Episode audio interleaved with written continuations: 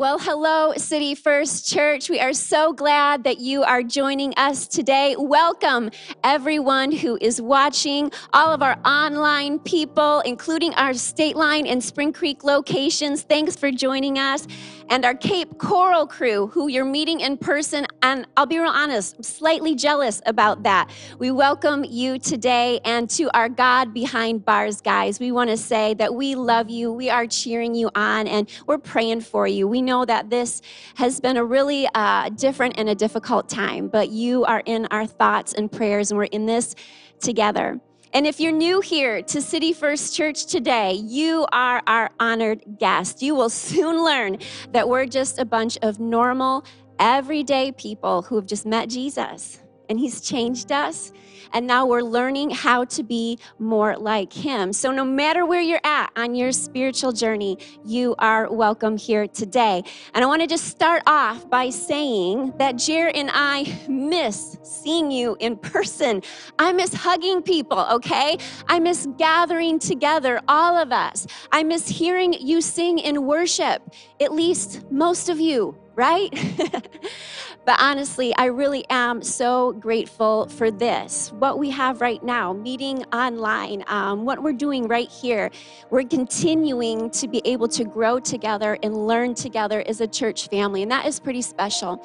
It's actually been pretty cool. A bunch of you have started gathering together and watching the weekend services as life groups in person, and that has been fun to see. So, baby steps, right? Baby steps. Well, I'm excited to get to share it with you today. There is something really special about these moments. Our times together when we get to crack open the Bible, God's Word together. You know, we don't just gather in this moment to watch. We believe that right here, right now, right where you are at, God wants to say something to you, to each of us today. So, no matter where you're at, on your spiritual journey again, whether you're a seasoned saint, okay, or you're new to faith, maybe, or maybe you're still seeking and asking questions about Jesus. When you're listening today with an open heart, God will be sure to speak to us. He will. God will show us. He'll reveal to us how we can continue to become the people He wants us to be. I believe that right now, this is a sacred time. So I want to take a moment and just invite God into our right now, right where you're at, in your living room, at the coffee shop, in your office, wherever it might be. I'm going to ask you to join me in prayer. And let's just invite God into this space, into this moment, and speak to our hearts. Heavenly Father, God, we don't want to have church as usual today we open our hearts and our minds to you and we ask you to speak to us. God, this can be a sacred moment in this week, Lord God, where you um, grow us, where we are challenged, where we learn. And so it's with open hands and open hearts that we receive from you today with expectant hearts. In Jesus' name. And everybody said, Amen. I heard that, Amen. I heard it. Well, I have a question for you guys. Has anyone ever paid you back evil for good? Maybe a boss or a coworker. Um, has anyone ever paid you back betrayal for faithfulness? Maybe in your marriage, maybe in a friendship. Has anyone ever paid you back hate when you had sowed kindness? Maybe that was a neighbor, maybe that was a family member. What about lies for honesty or ungratefulness for generosity or backstabbing for friendship? The answer is most likely yes for all of us who are watching, probably multiple times over. I think, especially in this season that we're in, you know, tensions are running high, right? Not only are we navigating what we're walking through as a nation and a world, but we're also just still living our normal everyday lives, right? And we're dealing with, well, um, people. right? People. And when we deal with people, we live with them, we work with them, we rub shoulders with them every single day. There will be endless opportunities for us to become hurt and offended and angry and upset. And the question I have for us today is this How do we navigate these feelings, these situations as people of faith? Not just people, but as people of faith as people who look to the Word of God for direction, as people who ask the Holy Spirit to lead us and guide us. See, as followers of Jesus, you guys, we don't just live by how we feel. We don't just live by how we feel, we live by the Word of God and what God's Word says to us. And the Word of God is full of instruction on how to guide and guard our hearts in every season and circumstance. So, today we're going to be looking at a story in the Old Testament to see how a man of God by the name of David, yes, this is the David and Goliath David, okay, how he navigated a season where he felt offended. And well, when you hear the story, you'll see that he was really just ticked off. he felt taken advantage of. And before we read, I want to give you just a little bit of background. You know, David has at this point been anointed to be the next king of Israel, but he had been running from the current crazy king Saul, and who is trying to, by the way, kill him. And David finds himself in the wilderness with 600 of his men. Okay, so he's with a big crew of people. So David and his men end up happening upon, in this wilderness, a group of shepherds who work for a very, very wealthy man named Nabal. Now, David and his men were good to these shepherds, and they even ended up defending and protecting them all from an attack from a Philistine army. So they came to the defense of Nabal's shepherds.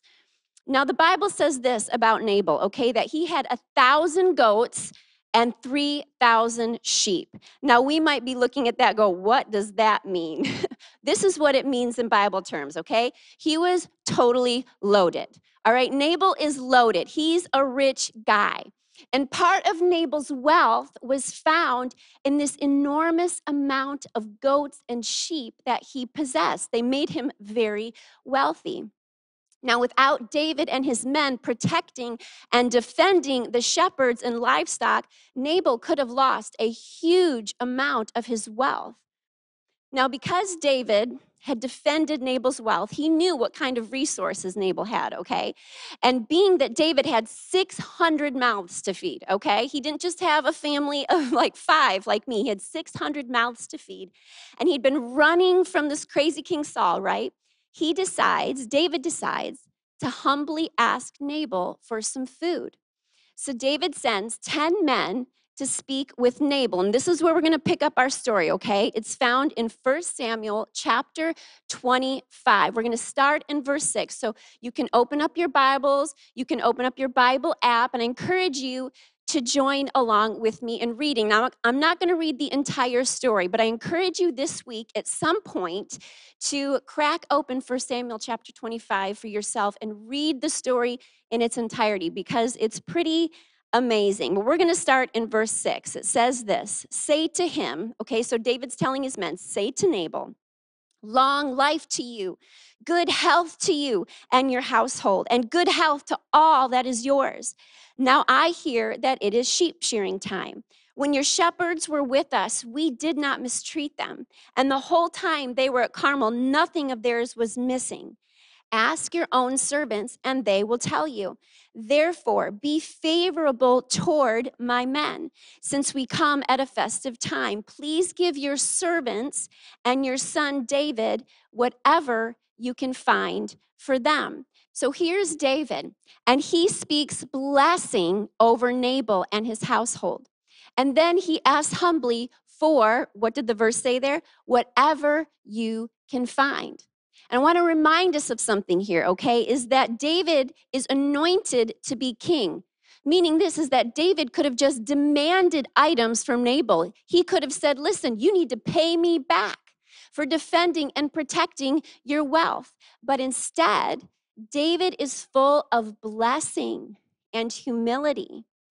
And what is Nabal's response? Let's pick up in verses 10 and 11. It says this Nabal answered David's servants, Who is this David? Who is this son of Jesse? Many servants are breaking away from their masters these days. Why should I take my bread and water and the meat I have slaughtered from my shearers and give it to men coming from who knows where?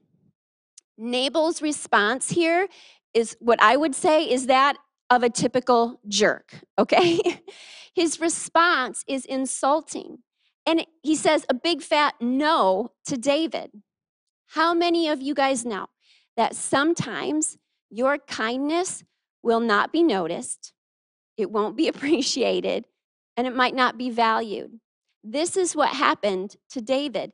And as you might expect, this doesn't go over well with David. What does he do? Verse 13, it says this David said to his men, Each of you, strap on your sword. So they did, and David strapped his on as well. About 400 men went up with David, while 200 stayed with the supplies. so, David, he is not happy. He tells his buddies to strap on their swords, and he gets his too. And he says, Listen, we're going to go take care of some business. He did what all of us, if we're real honest, what all of us would do. Somebody hurts you, offends you, betrays you, mistreats you. And we call 400, right, of our closest friends, and we go get ready to go hurt somebody. I remember years ago, this was probably over 20 years ago. One day I called my mom. And my mom, if you guys know my mom, Nancy, she is the nicest person. She is probably the most gracious woman I have ever met. She has worked tirelessly her whole life to be someone who treats people with grace and kindness, and she's taught me and my sister to do the same. Well, I get a call from my mom one day, and I end up saying, How are things going, mom? And I can tell she's down, and I ask her why, and she ends up sharing with me, which she didn't do often, okay? She ends up sharing with me that somebody had just completely like hurt her in a terrible way, had said some, said some incredibly mean things to her. Okay, well, we've heard about the mama bear, right? Well, the daughter bear came out. My mom tells me the story. I literally remember I was on the phone with her. I go, Thank you, mom. Thank you for telling me that. I hung up the phone. That's how we used to hang up phones back then. And I start to get ready. I knew where this person lived, and I was getting ready to go and get them. And so Jared's like, Where are you going? Because we were married at this time. And I was like, no place. I'll be right back. It'll be real quick. And so all of a sudden the phone rings again and it's my mom and she's calling back. And she and Jer answers the phone and, and she this is what she says to Jer, where's Jen? And he's like, well, she's she's getting ready to leave. And these were her words. Don't let her leave the house. Don't let her leave the house because I was gone. I had strapped on my sword and I was heading out because guess what? Someone had hurt my mom and I was offended. I was upset. I was angry and I was going to go take care of some business. And we all do this, right? At the end of the day, we want to avenge our hurts. We want to avenge other people's hurts. And it's going to feel good when we do it, right? Because that person, I'm telling you right now, if I were to tell you what it was, that person in my story, they deserved what was coming to them. They deserved it. Some of you, even as I'm sharing my story and I'm talking about how sometimes we're hurt and offended, as you're talking about this, you you have something replaying in your mind. And if at the end of the day you were to share with myself and a bunch of the people who are watching right now, we as your friends would probably strap on our sword and say, let's go get, take care of this together, right? Because the hurt is real. It's real. So the question today is this Is there a better way than avenging your own hurt? Is there a wiser way? And I want you to hang with me here, okay? Because I understand that what we feel and what we want to do, that kind of takes over. But can we just pause in the middle of this story and say, okay, God, is your way better? And if so, teach me. I want to know. So we're going to learn from David what happens in his story. There's a wise servant of Nabal's, and he ends up seeing what happens in this interaction between Nabal and David's men. And he goes and tells Nabal's wife, and her name is Abigail. He tells her what had happened and how disaster was now hanging over their house. And he tells her this He says, Now think it over and see what you can do. See what you can do. Now, we're going to read what happens next. I want you to stick with me because this is a little bit longer here, okay? But I promise I will make sense of it at the end. It says this that Abigail acted quickly. She took 200 loaves of bread, two skins of wine, five dressed sheep, five seahs of roasted grain, a 100 cakes of raisins, and 200 cakes of pressed figs, and loaded them on donkeys. Then she told her servants, Go on ahead, meaning bring the food first, send the food first, I'll follow you. But she did not tell her husband, Nabal. When Abigail saw David, she quickly got off her donkey and bowed down before David with her face to the ground. She fell at his feet and said, Pardon your servant, my lord, and let me speak to you. Hear what your servant has to say. Please pay no attention to my Lord, to that wicked man Nabal. He is just like his name. His name means fool, and folly goes with him. And as for me, your servant, I did not see the men my Lord sent. And now, my Lord, as surely as the Lord your God lives and you live, since the Lord has kept you from bloodshed and from avenging yourself with your own hands, may your enemies and all who are intent on harming you, my Lord, be like Nabal. And let this gift, this gifts, all of this food which your servant has brought to you, my Lord, be given to the men who follow you. When the Lord has fulfilled for my Lord every good thing he promised concerning him and has appointed him ruler over Israel, my Lord will not have on his conscience the staggering burden of needless bloodshed or of having avenged himself. And when the Lord your God has brought my Lord success, remember your servant. Now, I know there's a lot there, so let's break it down. Okay, Abigail was a very wise woman. She thought about what she could do, and then she acted quickly. So, when you have your sword strapped on and you're ready to go to battle, what should you do? Well, the first thing is this is listen to the woman who brings you lots of food. I'm just kidding. The real number one is this pay attention to the roadblock. Pay attention to the roadblock. Here's David, and he's on his way, right, to make Nabal pay. And who happens to meet him? Abigail. Have you ever been about ready to pick up that phone? About ready to drive over to that place? About ready to send that text? About ready to post that on Instagram? About ready to give somebody, right, a piece of your mind when there's a still small voice. You hit a red light that makes you pause. you run into someone on your way out the door. You have a thought that says, This isn't a good idea. Oftentimes, when we are about ready to take revenge or get back at someone, God will place a roadblock in your way to get us to pause and think. Don't blow by those. We have a tendency to kind of blow by those, right? But I'm encouraging you today pause for the roadblocks. Abigail was David's roadblock. You know, he could have ignored her. And honestly, he could have even killed her and just kept going. But he stopped and paused to listen to the voice of reason to the voice of reason. And I want to encourage you, guys, not to ignore the roadblocks. Don't ignore that still small voice inside that says, mm, not a good idea. Don't do that. Listen to that person, pay attention to what's happening because oftentimes God will place a roadblock in front of us and He's saying, Whoa, whoa, whoa, I want you to pause right there because you're going to go do something you regret. So let's pay attention to the roadblocks. It brings me to the second thing you should do when you have your sword strapped on pause to listen to wise counsel. It's easy to call, right? Your 400 friends who will strap a sword to their side for you, but it's a little more difficult to listen to one calm voice of reason and wisdom. You know, Abigail showed up, but oftentimes we will have to seek out wise counsel. I encourage you, if you are living angry, if you are living hurt, I want you to pause before you do anything rash, and I want you to say, Who are some wise people that I can surround myself with to listen to a voice of wisdom and reason? Sometimes wisdom will find its way to you, but other times you will need to seek it out.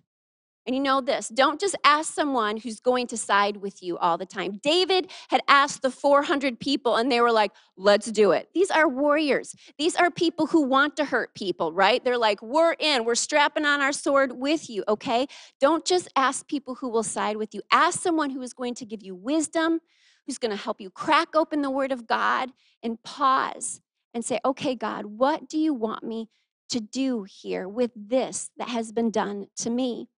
You know, often when we have been hurt, we don't want to listen to people, right? We want to go do our thing. But I would implore us to be the voices of reason and wisdom for each other. Don't just immediately strap the sword on for your friend. Don't just immediately strap the sword on yourself. But may we be like an Abigail. Now think it over and see what you can do. May we be a part of the bigger solution like Abigail. For the good of her house, right? For the good of those she loved, she acted in wisdom and reason. Abigail suggested something pretty powerful to David, and it's point number three. She said, Stop paying attention to the fool. Stop paying attention to the fool. What were Abigail's words there? She said, Please pay no attention to that wicked man, Nabal. He is what his name means, a fool. And Abigail implores David, Quit focusing on Nabal.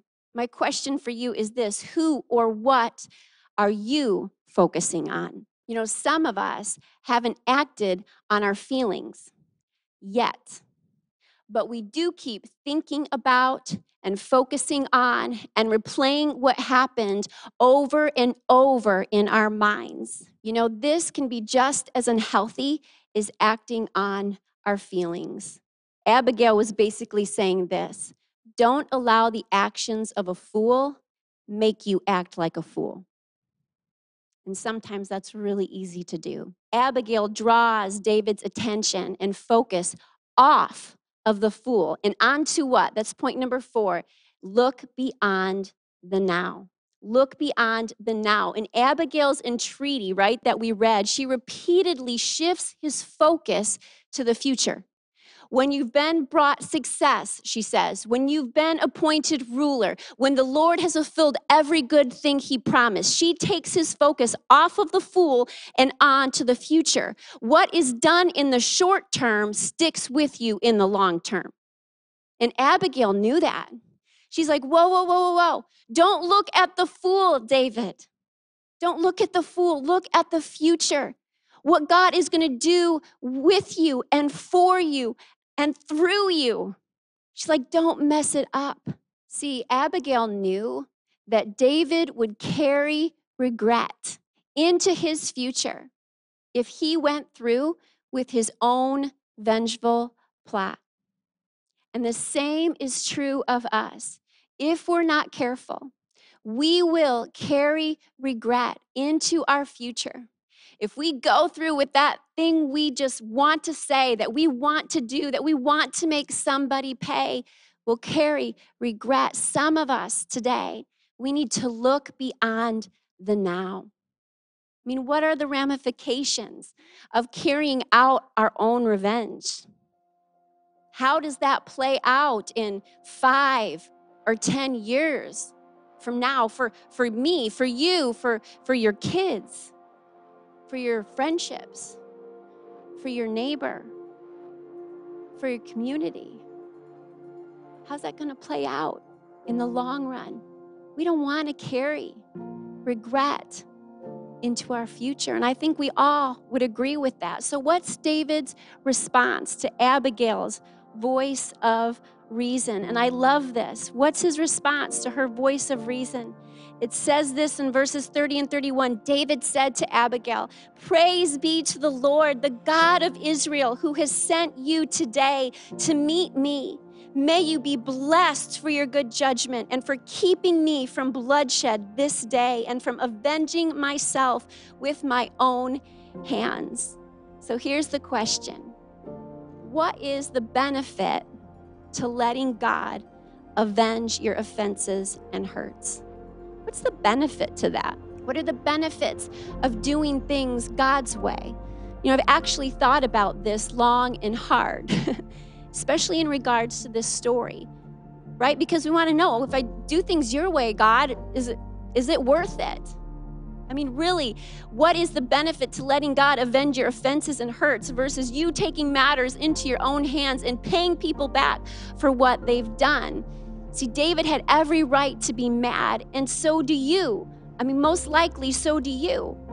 But in this passage, I believe the answer is in verse 31 when Abigail is speaking. She says this My Lord David will not have on his conscience the staggering burden of needless bloodshed or having avenged himself.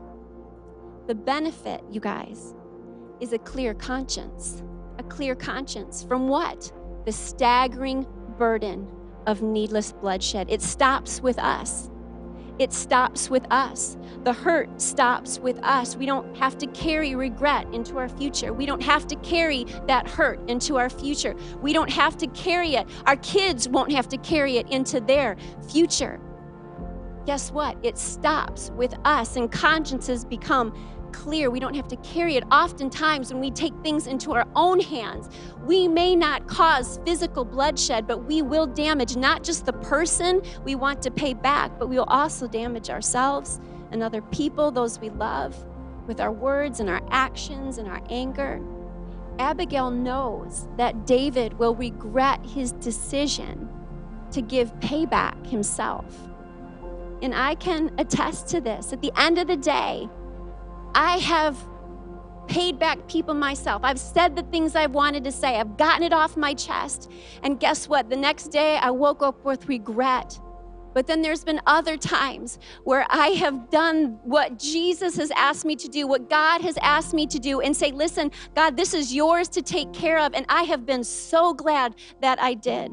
I've been so glad that I kept my mouth shut. I've been so glad I didn't send that text, right? I've been so glad I didn't post that on social media. I'm so glad that I did not pay back evil for evil, and you won't regret it either all the feelings might come a little bit later. Yeah, making the right decision is like delayed gratification because it really would feel really good to post that, to say that, to do that. But guess what? We're not worried about the now. We're not worried about the fool. We're focused on the future. And if you read the story this week, you will see it's pretty fascinating how God's will is worked out in this story, even beyond what I have time to go into. So before I pray for all of us here regarding this message, I want to take just a second. And maybe you're watching today and you're kind of hearing me talk about God's way of doing things. And you're like, I don't know if I've ever tried that before. I don't know if I've ever tried God's way. Well, guess what? Today can be your day, not just with this subject of feeling hurt and offended, but in every way. You know, we can have relationship with God because of what Jesus Christ did for us on the cross. And today, if you would say, hey, listen, I would love to start a journey with God, I would love to have a relationship with the one who made me, the one who created me, the one who knows me best I'm going to say a simple but a powerful prayer in just a moment. And if you want to make Jesus the leader and the forgiver of your life today, you can do that just by praying this simple prayer and starting a journey with God. So if you want to pray that prayer, you can join me right now. Dear Heavenly Father, I choose today to make Jesus the leader and the forgiver of my life. I've tried doing things on my own, God, but today I choose to put you in the driver's seat. I receive the love and the forgiveness of all of my sins from you. I choose today to love you and to serve you and to make you the leader of my life. In Jesus' name, amen. Well, if you made that decision today, someone's going to come up after me and they're going to give instruction about how we as a church can come alongside you in this journey of faith that you have just begun and that we are so excited for you about. And for the rest of us here, I pray that this message would speak right to the heart of where you are at. I know that it is really easy in a world like this that we live in to be hurt and offended and angry. But guess what? As people of faith, God calls us to a different perspective.